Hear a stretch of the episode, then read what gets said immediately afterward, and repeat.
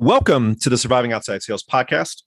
I'm your host, Mike O'Kelly. Hope you're having a great week so far. It is Wednesday morning, the 15th, and you have, shoot, 12 selling days left. Good luck on the rest of Q2. We'll be counting down every single day. And just so you know, if you do sign up for Rithm AI or Rithm at rithmai.com, the professional version, we have a handy dandy sales tracker on the homepage that counts down those days for you. So you never have to look at the calendar or think how many days are left. We do that because it's very important to understand how much time you have left if you're trying to make those sales. So on today's episode, we're going to discuss what is gap loss. Gap loss is a term that I don't know if it exists out in the world or if it's something that has been coined by the surviving outside sales team. But gap loss is what you could have achieved if you had been optimized versus what you actually achieved. Now, right now, we are just a little background. We're trying to create an algorithm at our company and figure out how you can calculate the gap loss. And it's an idea that we've talked about for a few years.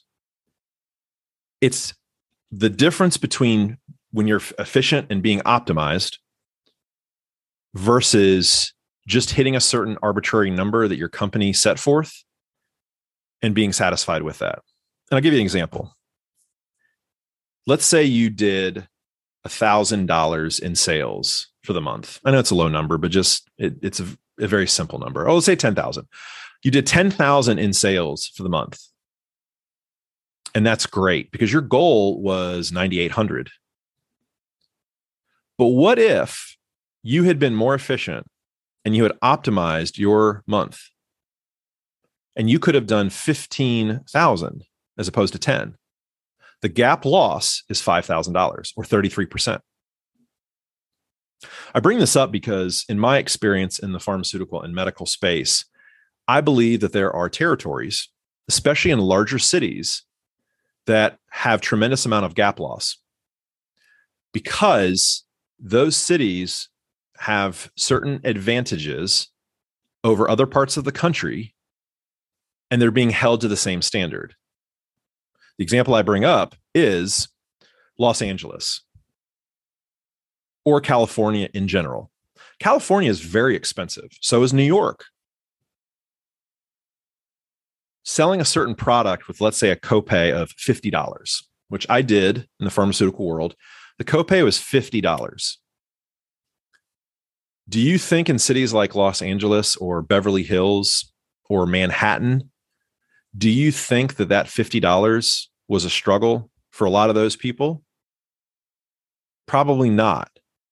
Not as much. Uh, some of the clinics that I used to call on in Gastonia, North Carolina, Hickory, North Carolina, Shelby, North Carolina, some of these country towns where they might have 50,000 people that live there, blue collar towns, $50 is a lot of money to a blue collar worker.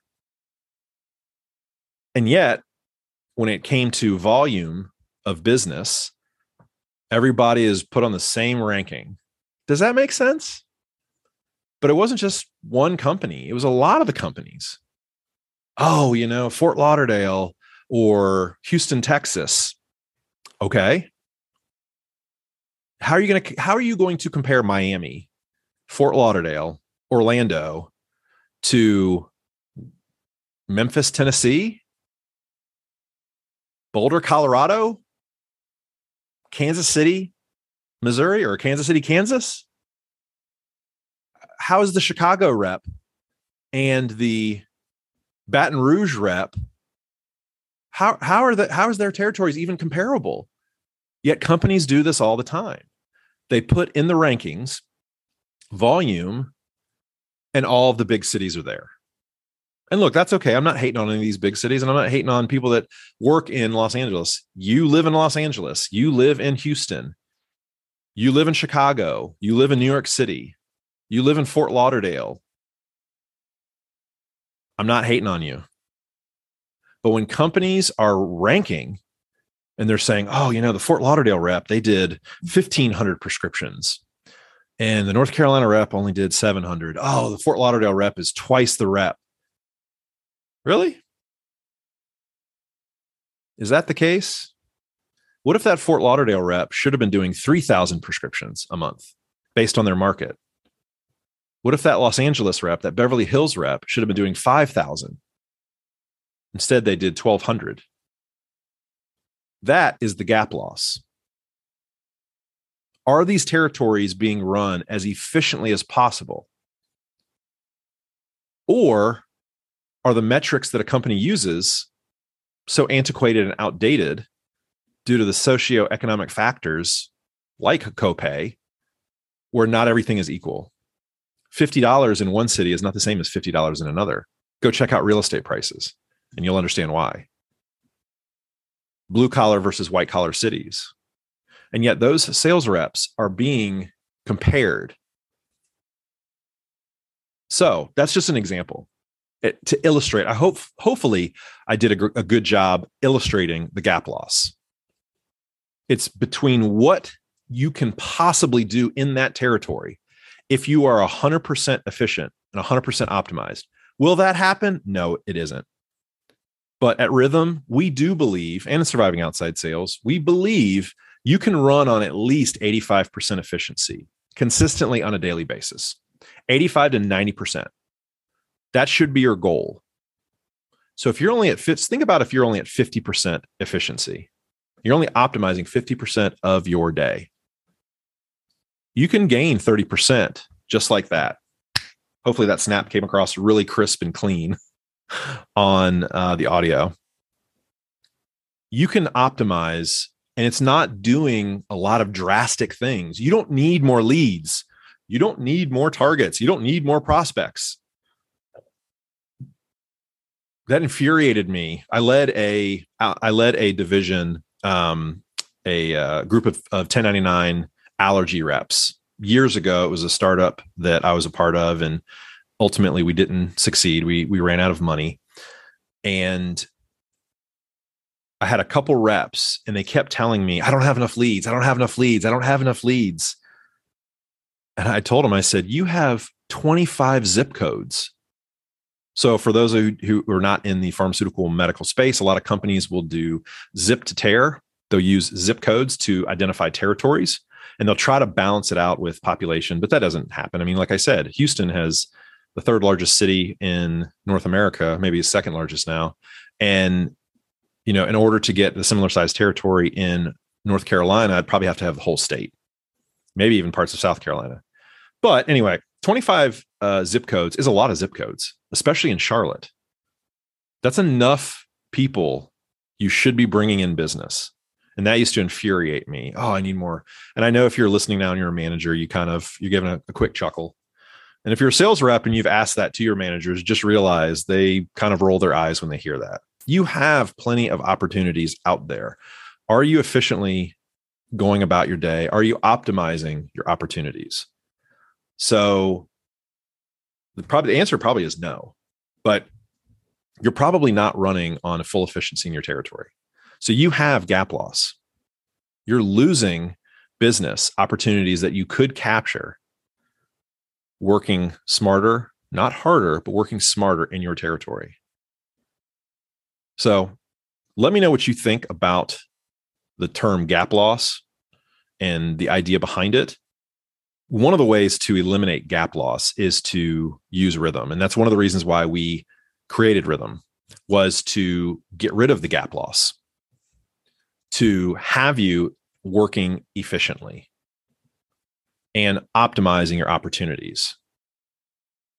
And so, you know, we we throw terms around optimize and efficiency and productivity and those aren't just catchy words to us. It's it's the backbone of the technology.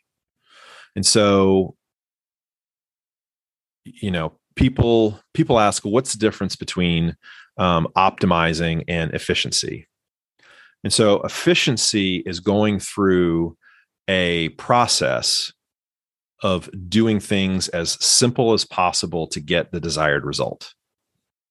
Okay. Going through a process as simple as possible to get the desired result.